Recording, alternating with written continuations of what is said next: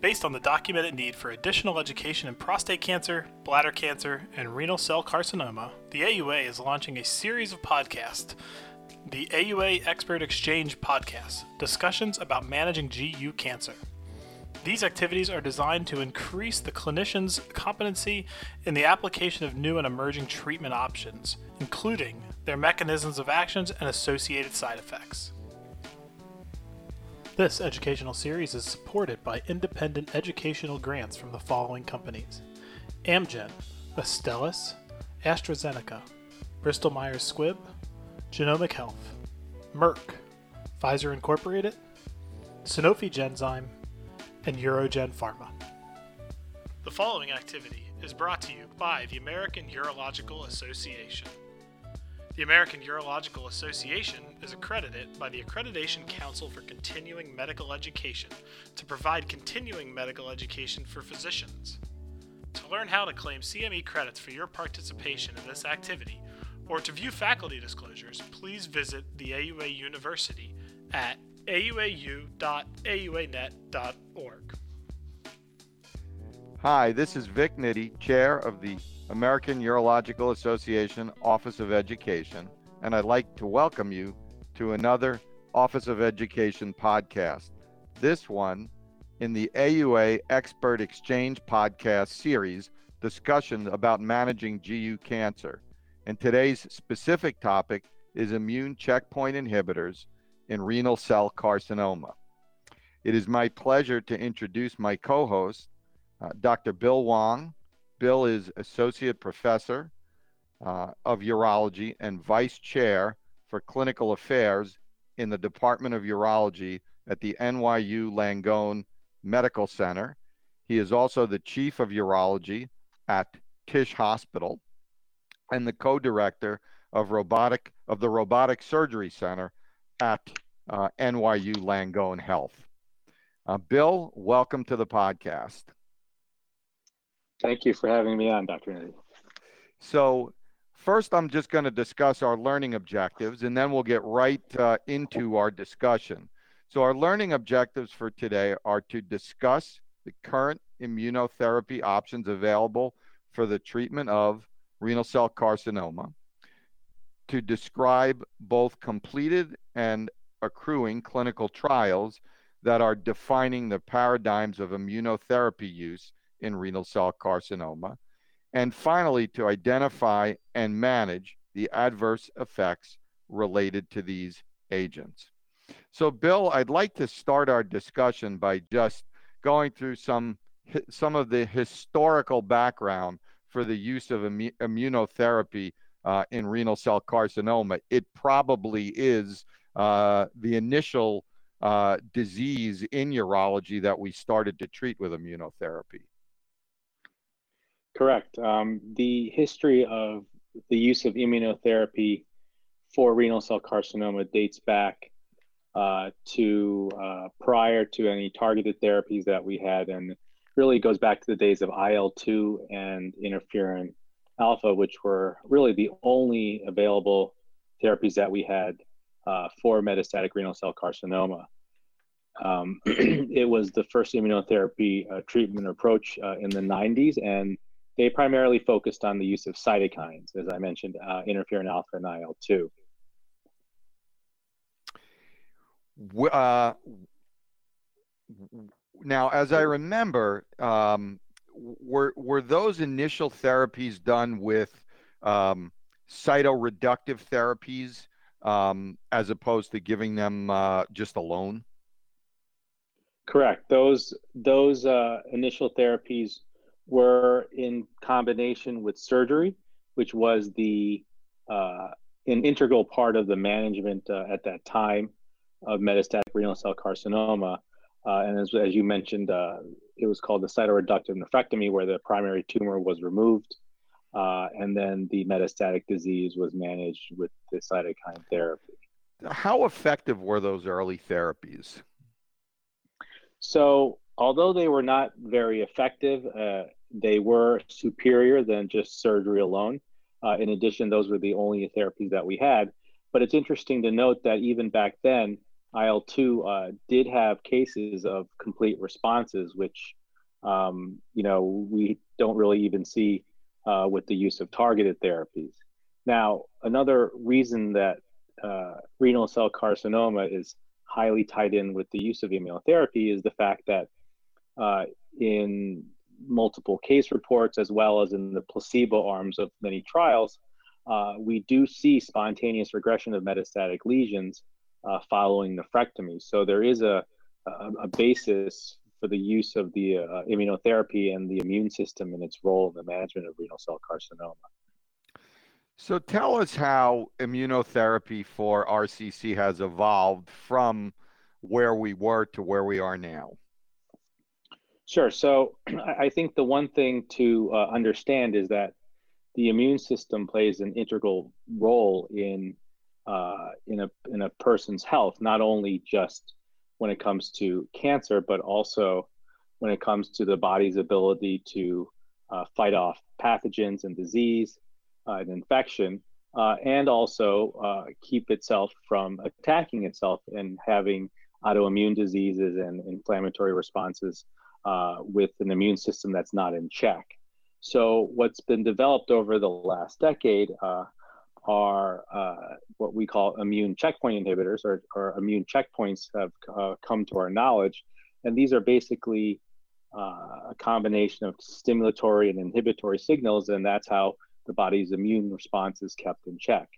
Now, tumors uh, in of itself can be pathogenic, and they can also um, carry a mutation load that makes them susceptible to the immune system. And so, with the development of these uh, uh, checkpoint inhibitors, uh, we've been able to utilize or um, release the brakes on a body's immune system to help treat uh, a variety of different cancers. Uh, in the urologic world, uh, both kidney cancer and bladder cancer are are two cancers that are highly susceptible to the immune system. So, what kind of uh, what checkpoint inhibitors uh, are available, or, or, you know, at what checkpoints um, do the current inhibitors work at? Sure. So there are really two main checkpoint inhibitors that that we uh, utilize in uh, in urology, and uh, those would be uh, the PDL PDL one, uh, and then the anti CL CTLA4 um, checkpoint inhibitors, and these basically uh, work to release the brakes off the immune system and allow the body to uh, attack or uh, go after uh, cancer cells in the body. So now, what what do we have available to us, uh, or or what are the FDA approved indications for checkpoint inhibitors and immunotherapy in renal cell carcinoma? Sure. So I, I think before we actually jump into that, we, we sort of have to see how uh, the management of metastatic renal cell carcinoma has changed over time. As we mentioned in the 90s, the standard of care was surgery with cytoreductive nephrectomy, along with cytokine therapy, IL 2, and interferon alpha. Uh, and then after that, targeted therapies came about, uh, which include uh, tyrosine kinase inhibitors, uh, as well as mTOR inhibitors. And those in the 2000s became the frontline uh, treatments for renal cell carcinoma. Uh, however, once uh, immunotherapy or the immune checkpoint inhibitors uh, became involved in the treatment of uh, metastatic renal cell carcinoma, we now have not only the use of checkpoint inhibitors alone, but also the com- the combination of taking some of the targeted therapies and using them with the uh, immune checkpoint inhibitors.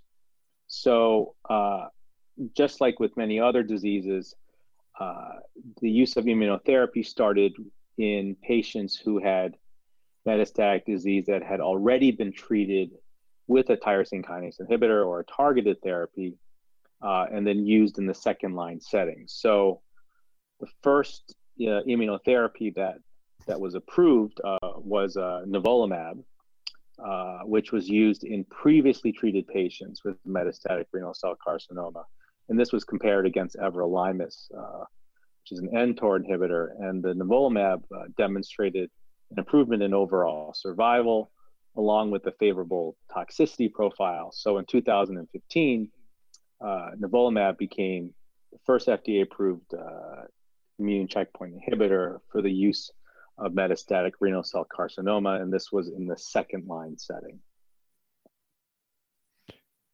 What else is currently approved for metastatic renal cell carcinoma?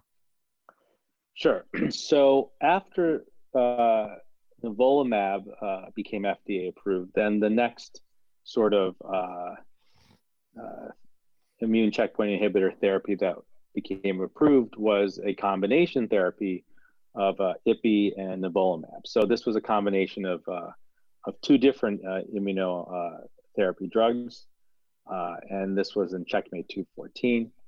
And in patients with advanced renal cell carcinoma, they were randomized in the study to uh, IPI and Nivo versus sunitinib. And obviously there was a overall survival and an objective response rate that was significantly higher uh, for the uh, immunotherapy combination. Uh, and this subsequently became approved uh, for the use uh, in poor and intermediate risk patients. Now, perhaps we should back up a little bit and just talk about how patients with metastatic disease are uh, frequently broken up into risk categories uh, with good risk, uh, intermediate risk, or poor risk. And so when you look at how these patients are stratified, um, the combination of Nivo and IPI uh, gained FDA approval based on Checkmate 214 for the use of patients with intermediate or poor risk advanced renal cell carcinoma. And this was in the first line setting. So we went from second line uh, approval of nivolumab to first line in patients with poor uh, to intermediate risk disease.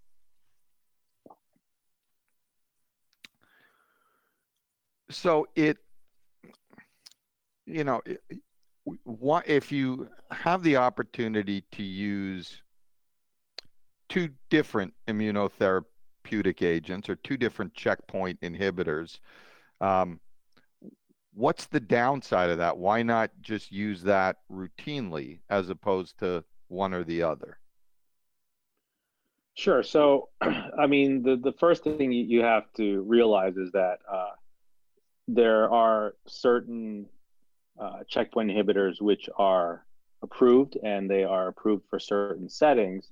And so, uh, there are certainly situations where someone may utilize nivolumab as a single agent uh, for something other than the second line setting. Uh, but I think right now, the way that people sort of go about deciding what the treatment standards are going to be are, are primarily based on what's been approved by the FDA based on certain studies. So, as I previously mentioned, we have a combination of IPI and NIVO for poor to intermediate risk, and what subsequently happened is that there was a combination of pembrolizumab and axitinib, which is now taking a combination of immunotherapy along with a targeted therapy. And this became FDA approved across all disease groups. So now you have FDA approval for both the use of a uh, targeted therapy plus a uh, a uh, immuno uh, immune checkpoint inhibitor uh, for the use in the front line of both good, intermediate, and poor risk patients. So, and subsequently, there has been an additional combination of uh, avelumab and axitinib, which again is another combination of an immune checkpoint inhibitor plus a targeted therapy. Uh, and this uh, was recently FDA approved. Uh, and uh, it's been shown to have benefit in both the overall population as well as patients who were PD-L1 positive uh, in in this cohort of patients. So, to get back to your point or, or your question, uh, the current approved therapies, uh, you really have to decide upon what you're going to do based on their risk category uh, and also uh, look at what their histologic subtype is. So, can you explain sort of when we t- we we talked about checkpoint inhibitors, and you mentioned how you know they basically take the brakes off uh, the immune system, so they allow um, our immune system to attack tumor cells. Mm-hmm. What's the explain to us what quote unquote targeted therapy is?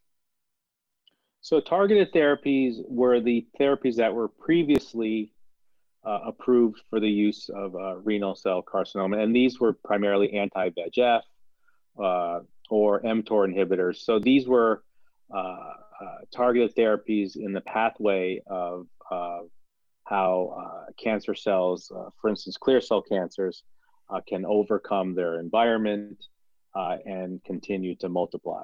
And so basically, one is using a therapy against the uh, the known pathways of, uh, of angiogenesis and uh, tumor growth versus the other one using the immune system to take the brakes uh, or release the breaks off the immune system and essentially uh, attack cancer cells. So, uh, what people have been doing is combining these two different therapies uh, together at the same time, uh, and it's been shown to be beneficial. So before, when you were you, when you were describing checkpoint inhibitors as a um, second line therapy, is that would that be after failure of targeted therapy? Correct, because as you remember, uh, in the 2000s and, and uh, until the immune checkpoint inhibitors uh, became FDA approved in the front line, the frontline therapies were the targeted therapies in addition to plus or minus the use of cytoreductive nephrectomy. Now, a couple studies have come out to suggest that there is no benefit in cytoreductive nephrectomy in poor to intermediate risk patients, but that's sort of beyond the scope of what this uh, discussion is about. Uh, but in addition to that, you know, now that we've sort of moved beyond just using targeted therapies uh, for uh, the treatment of metastatic renal cell carcinoma, the value of doing cytoreductive nephrectomy sort of remains unknown and, and will have to be, you know, worked out over time. So yes, originally uh, the first indication to use an immunotherapy uh, drug was uh, agent was in the second line setting, uh, and subsequently it's now moved on to the poor to intermediate risk patient in the frontline setting, and now there are two combinations uh, which can be used in the frontline setting, uh, both in across all risk groups, and then another one in the poor to intermediate risk group as well. So we now have at least three different uh, immunotherapy, either uh, alone, in combination with another immunotherapy agent, or in combination with the targeted therapy uh, that is used uh, for the treatment of metastatic renal cell carcinoma. So we're really looking at uh, uh, a, real increase uh, in the availability of the options that, that we have.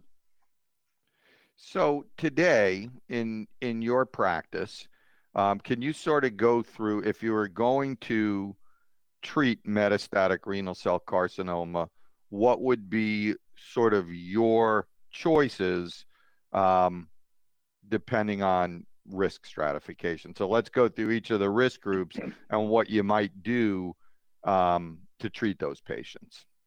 Sure. So uh, I, I, think the first thing to realize is that in many places, uh, this is done in combination with the medical oncologist. Um, I'm not sure that there are a large number of urologists out there who actually uh, administer or manage uh, administer immunotherapy or manage patients directly uh, who are on immunotherapy and i think we'll discuss that a little bit later because uh, although in general these are well tolerated there can be uh, significant uh, adverse effects that are pretty consequential if not recognized uh, so the first thing that we do is that at least at our institution is that if there is a patient with metastatic renal cell carcinoma uh, we do have the patient evaluated by the medical oncologist as well. And so, uh, as you just mentioned, one of the things that we do from the get go, uh, in addition to uh, assessing their um, uh, the extent of their metastatic disease, is to place them into risk categories. Uh, and these include uh, favorable risk, poor risk, and intermediate. And there are a variety of different risk stratification um, um, categories, and there are a variety of different factors that are taken into account when you're choosing a risk category or when you're determining someone's risk category. But uh, in general, they're all broken down into sort of three categories favorable, intermediate, and poor. And so there is approval uh, of or preferred regimens based on the uh, risk category, particularly for clear cell. So if we're talking about a patient with metastatic renal cell who's got considered favorable risk, uh, then the options and, and are. Bill, what what what makes them favorable risk? So it depends on on what uh, risk factors they have, such as whether they're anemic, hypercalcemic, their performance status. So there are a couple of criteria. There's the Motzer or the MSK. Uh, there's the Heng. Uh, so there there's a, a couple sort of risk stratification tools that are out there that that you can separate the uh, the, the, patients out into. So the, these are uh, things that are not necessarily related to their tumor, but related to their ability to tolerate therapies. Right. Right. Okay. Right. Exactly. So uh, they're co. I wouldn't say they're comorbid conditions per se, but uh, again, what their performance status is, uh, if they're anemic, uh, if they have uh, lab values that are that that that place them into a poor risk category, so or, or into a, a more adverse risk category. So these are these are things uh, that that um, that help uh, identify the prognosis of the patient per se. So what are we had a favorable we have a patient in a favorable risk category, uh, metastatic renal cell carcinoma what are our options? So, uh, part of it depends on the um, the histologic subtype, as most of these um, therapies have been developed really for clear cell, which is the most common uh, histologic subtype. So, when you identify the patient with metastatic renal cell carcinoma and you want to uh, look at what options are available. Uh, again, you determine their risk category favorable, poor, intermediate. And then based on those, there are certainly recommendations, for instance, by the NCCN, uh, by the AUA, uh, by the EAU, about what, uh, what the preferred regimens are. And so when it comes to favorable risk clear cell histology, uh, there is the combination of axitinib and pembrolizumab but there's also the use of just straightforward targeted therapies, uh, such as pazopanib or sunitinib. And those are what's recommended by the AUA, for instance. If you take a look at the European Association of Urology guidelines for favorable risk, uh, they recommend uh, pembrolizumab and axitinib. And again, uh, an alternative for patients, for instance, who can't tolerate a checkpoint inhibitor you can use the standard targeted therapies that we've been using, which includes sunitinib and pazopanib. So uh, both the NCCN and the uh, uh, EAU do seem to agree with each other, uh, and this is based on FDA-approved trials that for favorable risk, you use either a targeted therapy or a combination of an immune checkpoint inhibitor with targeted therapy. Then, now, how? Oh, sorry. Go ahead. No, I was going to say, how about the the uh, intermediate or poor risk patient?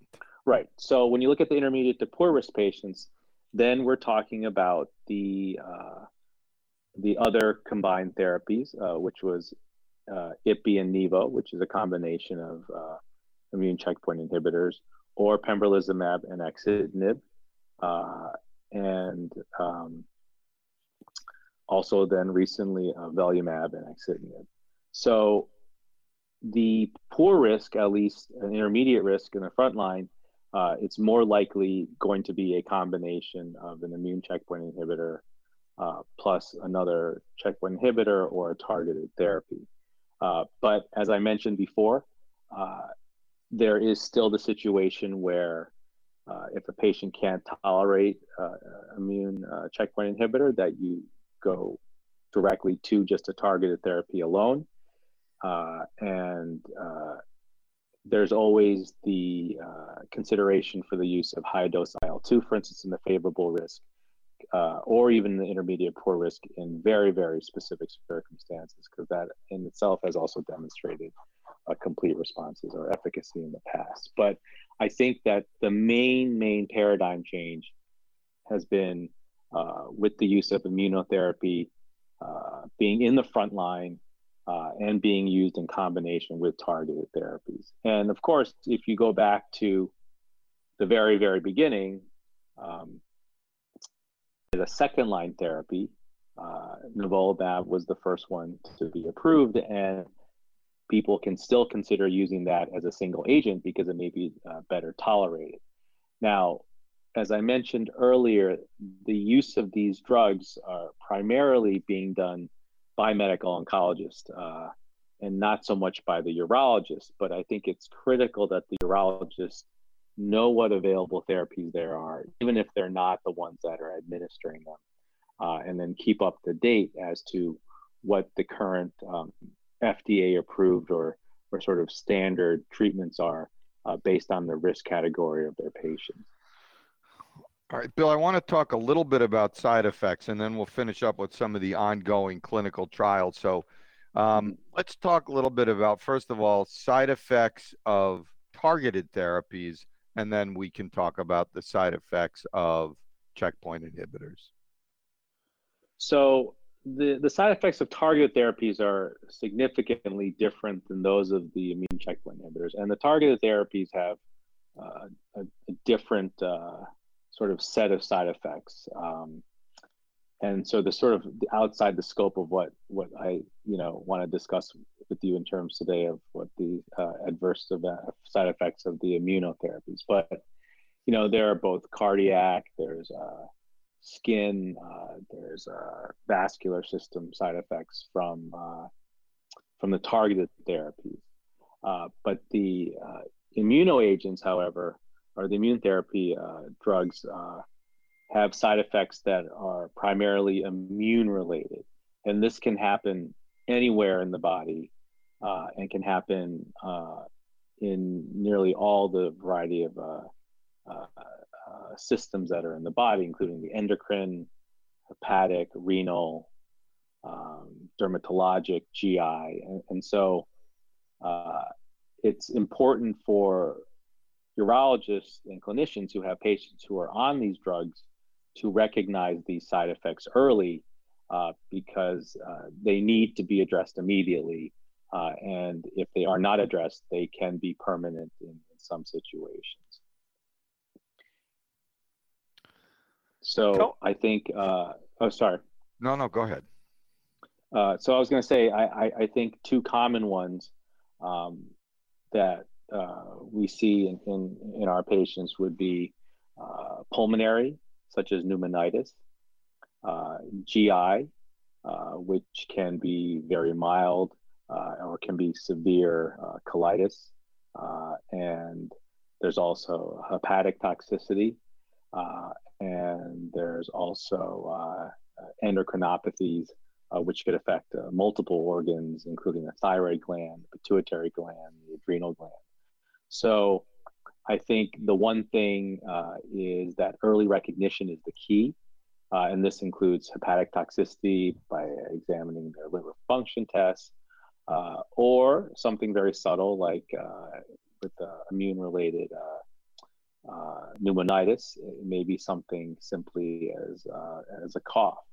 Um, but I think one thing that's pretty universal when you're dealing with patients who are having side effects from uh, immune checkpoint inhibitors is that uh, it's frequently discontinuation of the drug, uh, but also the addition of steroids. And sometimes Uh, it can be just oral steroids, but it can also be high dose uh, intravenous steroids.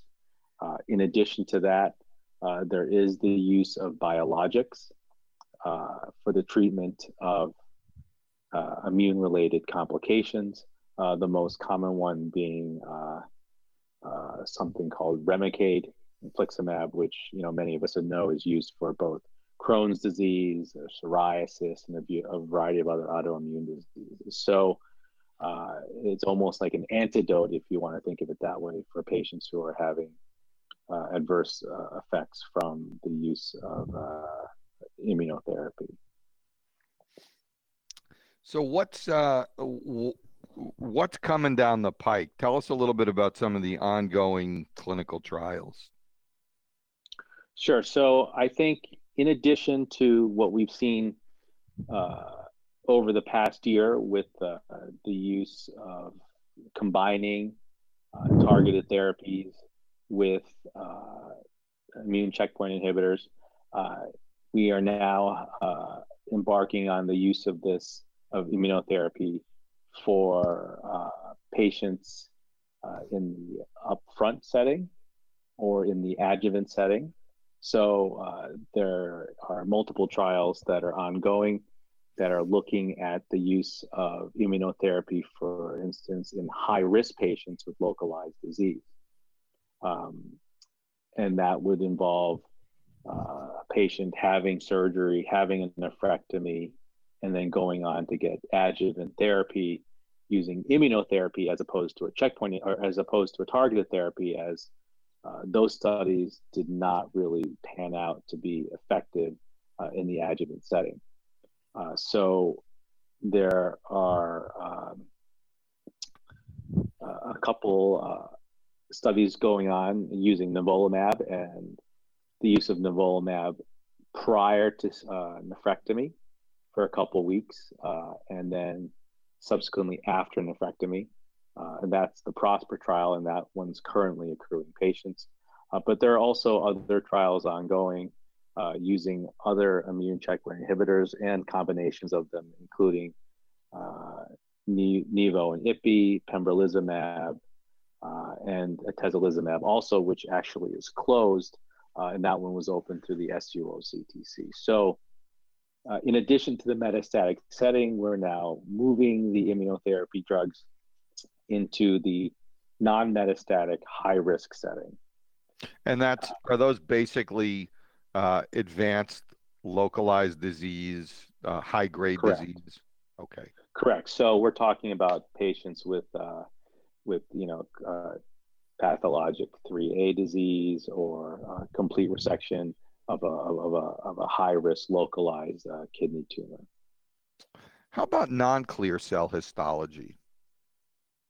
Right. So right now, non-clear cell, excuse me, non-clear cell histology is a big problem uh, because all of the trials that we really have right now uh, were designed for clear cell, and our current treatment options are basically based on uh, what we use for clear cell, and we know that, for instance, in the setting of targeted therapies, that they are not as efficacious uh, because they don't follow the same pathways as, as uh, clear cells. Uh, there are some trials uh, going on right now. One that's worth mentioning uh, is the use of pembrolizumab monotherapy for advanced clear non-clear cell renal cell carcinoma. And in some of the preliminary data, there is definitely some efficacy in other histologic subtypes, including papillary renal cell carcinoma. So, uh, in addition to that, there's a variety of other ones uh, using other PD-L1 inhibitors, such as uh, durvalumab, uh, in combination with other targeted therapies. So there is definitely a lot of investigation in, in using immunotherapy drugs in combination with uh, targeted therapies for other histologic subtypes. But again, these are all sort of in the uh, investigational setting, and there really isn't anything at this time that's uh, considered FDA approved specifically for non clear cell renal cell. Great. Well, Bill, thank you so much for that. Uh, you know, for that excellent summary uh, and uh, you know the the historical perspective of the use of immunotherapy in renal cell carcinoma, uh, right up until uh, where we are today, and now some expanded indications in the uh, uh, neoadjuvant and adjuvant settings, and in and and for non-clear cell renal cell carcinoma. Um, um, I would also like to thank our, our audience um, uh, for listening. And as always, if you need uh, more information, uh, please visit AUA. Please visit auanet.org slash university. Again, Bill, thank you so much for uh, um, uh, for uh, speaking with us today, and um, we look forward to you all listening to another one of our podcasts in the future. Thanks for having me on, Vic. It's my pleasure.